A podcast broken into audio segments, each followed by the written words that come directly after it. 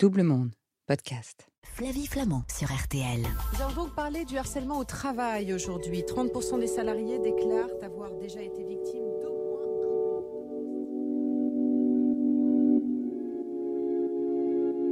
Qui aurait pu prédire que Balance ton agency devienne un phénomène Que ce compte Instagram permette à des centaines de salariés de témoigner de comportements déviants en agence de pub, voire les aide à épingler certaines de ces agences.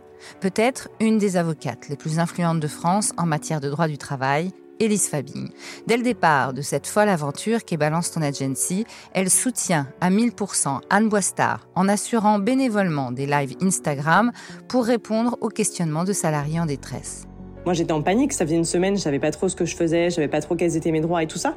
Donc, en fait, euh, j'ai vu qu'on pouvait l'appeler de son compte Instagram. Il y avait son numéro qui était disponible, donc je l'ai appelé tout de suite. Et après ça, en fait, euh, bah, on s'est plus quitté. Elle veut juste effectivement être du côté des salariés et pas du côté des employeurs. C'est des vraies convictions, des vraies valeurs qu'elle a. Et donc on s'est mutuellement choisis parce qu'on avait des combats en fait dans lesquels on, on se reconnaissait quoi. Anne, en plein lancement de sa nouvelle agence à l'autre bout de la France, m'a donné la mission de poser les questions qui la taraudent encore à son avocate, surtout sur le sujet brûlant de la justice sociale. Bienvenue dans Je te crois saison 3, le podcast qui donne la voix à ceux dont la parole est mise en doute. N'hésitez pas à vous abonner sur votre application de podcast préférée, Apple, Spotify, Deezer et autres, mais aussi à nous laisser des étoiles et des commentaires quand cela est possible. Et pour plus d'actualités de Double Monde Création, suivez-nous toujours sur nos réseaux sociaux ou abonnez-vous à notre newsletter. Les liens sont en bio. Asseyez-vous, je vous en prie. Bonjour maître. Bonjour.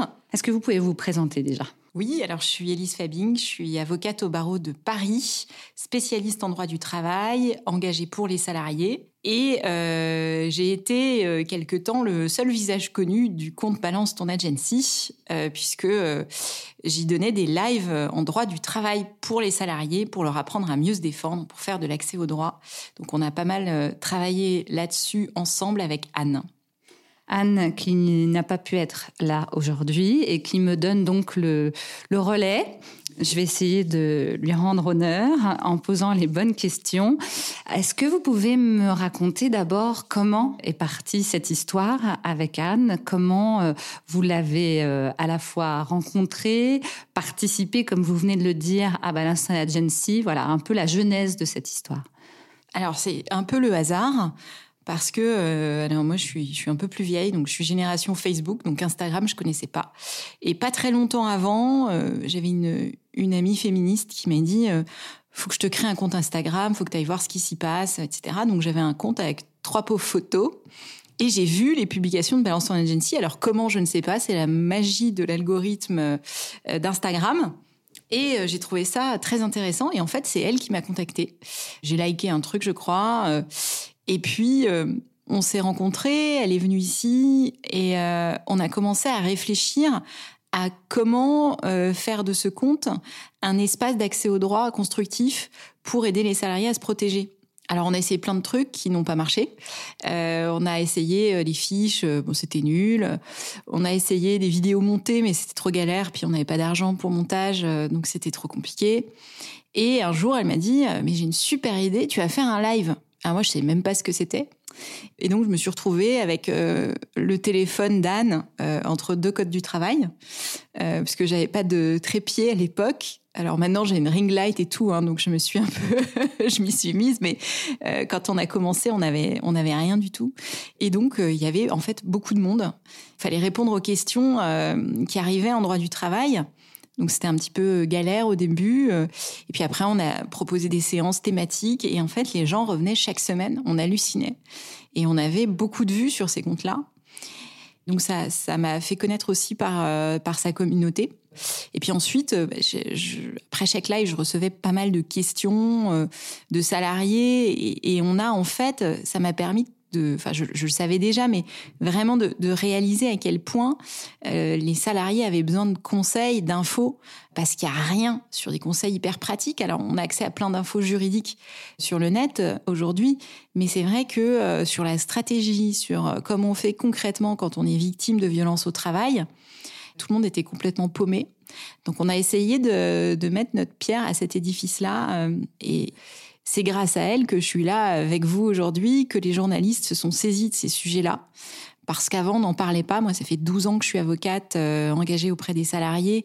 Et euh, c'était hyper compliqué d'avoir un papier en presse. C'était trop ordinaire. La presse se concentrait sur les affaires euh, pénales. Et le droit civil du travail était un peu oublié. Et c'est vrai que ce, ce mouvement MeToo au travail, ça a été une véritable révolution pour sensibiliser l'opinion publique, évidemment, euh, mais aussi dans la gestion des dossiers. Et la peur a un petit peu changé de camp aussi, puisqu'il y avait le risque réputationnel pour les entreprises qui a été un peu un peu euh, pris en compte. Alors c'était pas nouveau parce qu'on avait déjà Glace d'or, mais euh, Scan a réussi à faire, c'est un Glace d'or ultra viral avec une communauté hyper importante et très écoutée. Est-ce que euh, vous pourriez nous dire si c'est une lanceuse d'alerte ou pas, Anne? Alors, euh, pour moi, oui, évidemment, puisque euh, elle éveille les consciences et, l'opinion publique sur sur ces problématiques de violence au travail. Après, au sens du droit, c'est plus compliqué que ça. Hein. Ah, alors expliquez-nous quand même. Alors, lanceur d'alerte, il y a une procédure euh, hyper spécifique et complexe. Alors, même si là, il y a une transposition d'une directive européenne qui change un peu la donne, je ne pense pas que Anne euh, rentre au sens du droit dans la catégorie de, lanceuse d'alerte. Quoi qu'il en soit, euh, qu'elle soit d'un point de vue juridique lanceuse d'alerte ou pas, quand on est dans votre situation tout au début, c'était évident que ce que vous pouviez lui répondre, c'est je te crois et je vais t'aider. Bien sûr. Alors moi, évidemment, en tant qu'avocate, je suis extrêmement attachée à la présomption d'innocence. Et, euh, si vous voulez, euh, pour moi, c'est une vraie tristesse euh, qu'on soit obligé d'en arriver à ce qu'il existe des comptes balance. parce qu'en réalité, si ces comptes existent, c'est parce qu'on a une justice qui dysfonctionne et que on n'est pas capable d'écouter les victimes et de les protéger. Évidemment, moi, je suis pour ce mouvement parce qu'il a apporté énormément à la cause et je pense qu'il faut le voir comme vraiment un cri de révolte de la partie euh, faible du contrat de travail qui est le salarié. Ça a permis aux victimes déjà de se sentir moins seules et puis euh, vraiment de, sensibiliser euh, l'opinion publique, la presse sur ces problèmes de violence au travail qui sont un véritable fléau qui touche énormément de salariés. J'aimerais, dans un monde idéal, que Balance ton Agency n'ait pas besoin d'exister, bien sûr.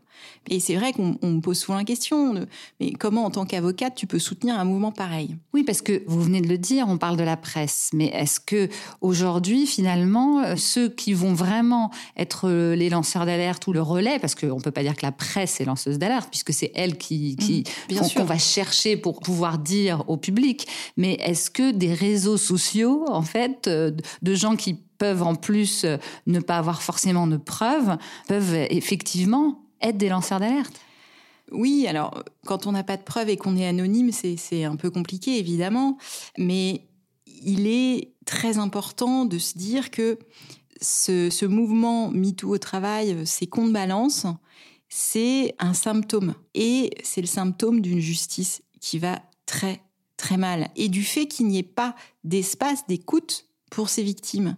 Elles ne se sentent pas crues, elles ont peur d'aller devant la justice. On est aussi face à un gouvernement qui a limité les indemnisations prud'homales. On a des indemnisations euh, sur le harcèlement moral, par exemple, qui sont extrêmement faibles, à hauteur de 7100 euros en moyenne en 2019. Donc c'est que dalle.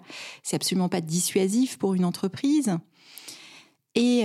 Là où j'espère qu'il y aura une suite, parce que pour l'instant on n'a pas réussi, c'est qu'il y aura transformation législative, qu'enfin la cause des victimes de violences au travail va être prise en considération par nos dirigeants et qu'on va avoir des lois. Pour moi, il y a évidemment un enjeu politique. Les prochaines étapes nécessaires, c'est une réforme du Code du travail. J'espère que ce sera un sujet de campagne en 2022 parce que il n'est pas normal que 30% des salariés se sentent mal au travail. Alors justement, on va écouter Anne. Elle vous a posé une question euh, à travers euh, une interview précédente. Allez, on l'écoute. Pourquoi aujourd'hui la justice ne fait pas son travail? Qu'est-ce qui se passe? Pourquoi est-ce que euh, aujourd'hui les victimes elles vont pas porter plainte dans les commissariats? Donc pourquoi est-ce qu'aujourd'hui les victimes ne saisissent pas la justice? Et pourquoi est-ce qu'on doit faire notre propre justice sur les réseaux sociaux? Alors déjà parce que euh, le dépôt de plainte euh, est extrêmement compliqué et qu'il y a énormément de classements sans suite. On le voit euh, tous les jours et ça fait les gros titres de la presse régulièrement, notamment dans les cas d'agression sexuelle ou de viol et pas forcément au travail. Donc il y, a, quand même une défiance que je trouve légitime face à notre justice pénale qui est extrêmement lente également. Et au civil, eh bien, euh, en 10 ans, on a 50% de, requêtes en moins devant le Conseil de prud'homme. Ça ne veut pas dire qu'il y a moins de problèmes, hein, loin de là, parce que quand on voit les statistiques sur les violences au travail, c'est absolument hallucinant. Il y a 30% des femmes qui s'estiment avoir été victimes d'agissements sexistes ou de harcèlement sexuel au cours de leur carrière. 30% des salariés qui disent avoir été victimes de comportements hostiles de leur employeur. Et moi, tous les jours dans ce cabinet, je, vois euh, des salariés qui sont euh, en extrême mauvais état. Mais alors pourquoi ils n'y vont pas? Eh bien, euh, parce que le niveau d'indemnisation est extrêmement faible. Ça n'encourage pas les salariés à y aller. Et puis parce qu'il y a la menace de l'employeur qui est de dire je vais te pourrir, tu ne retrouveras plus jamais de boulot sur la place. Et dans des milieux comme la com ou les startups, c'est hyper compliqué.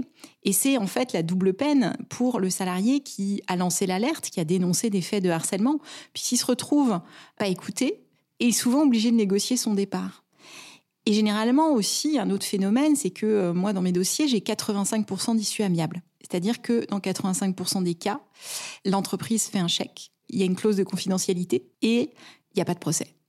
Alors moi, quand cela arrive, je, suis l'avocate d'un salarié ou d'une salariée et pas d'une cause, mais euh, ça empêche aussi quelque part la cause d'avancer. Alors on le fait parce que la justice est aléatoire et lente et que on a aussi des situations dramatiques de salariés en poste qui n'ont pas de moyens de s'échapper de ce milieu professionnel toxique qui doivent survivre avec les indemnités journalières de la sécurité sociale, qui n'ont pas accès à Pôle emploi parce qu'ils ne peuvent pas démissionner. On se retrouve dans des situations inextricables et on n'a pas d'autre choix que d'essayer de trouver une solution amiable. Mais euh, c'est vrai que l'entreprise achète également le silence des salariés euh, par euh, ces négociations amiables. Alors moi, je suis pour hein, le fait qu'il y ait des solutions alternatives de résolution des litiges. Je pense que c'est mieux pour la victime et c'est souvent mieux pour l'entreprise. Néanmoins, quand ça fait quatre fois que j'ai le même type de dossier contre une entreprise contre laquelle il y a eu des dénonciations de faits de harcèlement sexuel et harcèlement moral, et euh, que ça fait quatre fois que je reçois un chèque, ça me gonfle un peu. En parlant des entreprises, euh, il y a quand même eu plusieurs dossiers euh, dont euh, Anne nous a parlé dans le premier épisode, donc l'épisode 8. Des petites agences, mais aussi des grosses. On vient d'en entendre beaucoup parler dans les journaux, sans que vous me dévoiliez quoi que ce soit des dossiers. Mais vous, cet impact que Balance ton Agency a, c'est quand même un petit pas ou c'est un moyen pas ou c'est un c'est un pas de géant Alors moi j'estime que c'est un pas important parce que ça aide les victimes à euh, se réveiller, à se sentir moins seules et à sortir de certaines situations toxiques. Et euh, de ce que j'ai lu, l'agence Avas, par exemple, ou d'autres, ont pris des mesures pour régler les problèmes internes. Et ça, je m'en réjouis. Euh, parce qu'évidemment... Enfin, on n'arrête pas de me répondre quand je dis ça. Euh, ou enfin, c'est pas grand-chose. Ils ont juste été mis à pied. enfin, pour l'instant. Pour l'instant. Laissons-les laissons-les faire leur travail et voir, voir comment ils arrivent à se révolutionner de l'intérieur hein, sur la protection de leurs salariés. Moi, je, suis optimiste, donc je l'espère. Et je sais qu'il y a eu d'autres agences qui ont fait un travail là-dessus.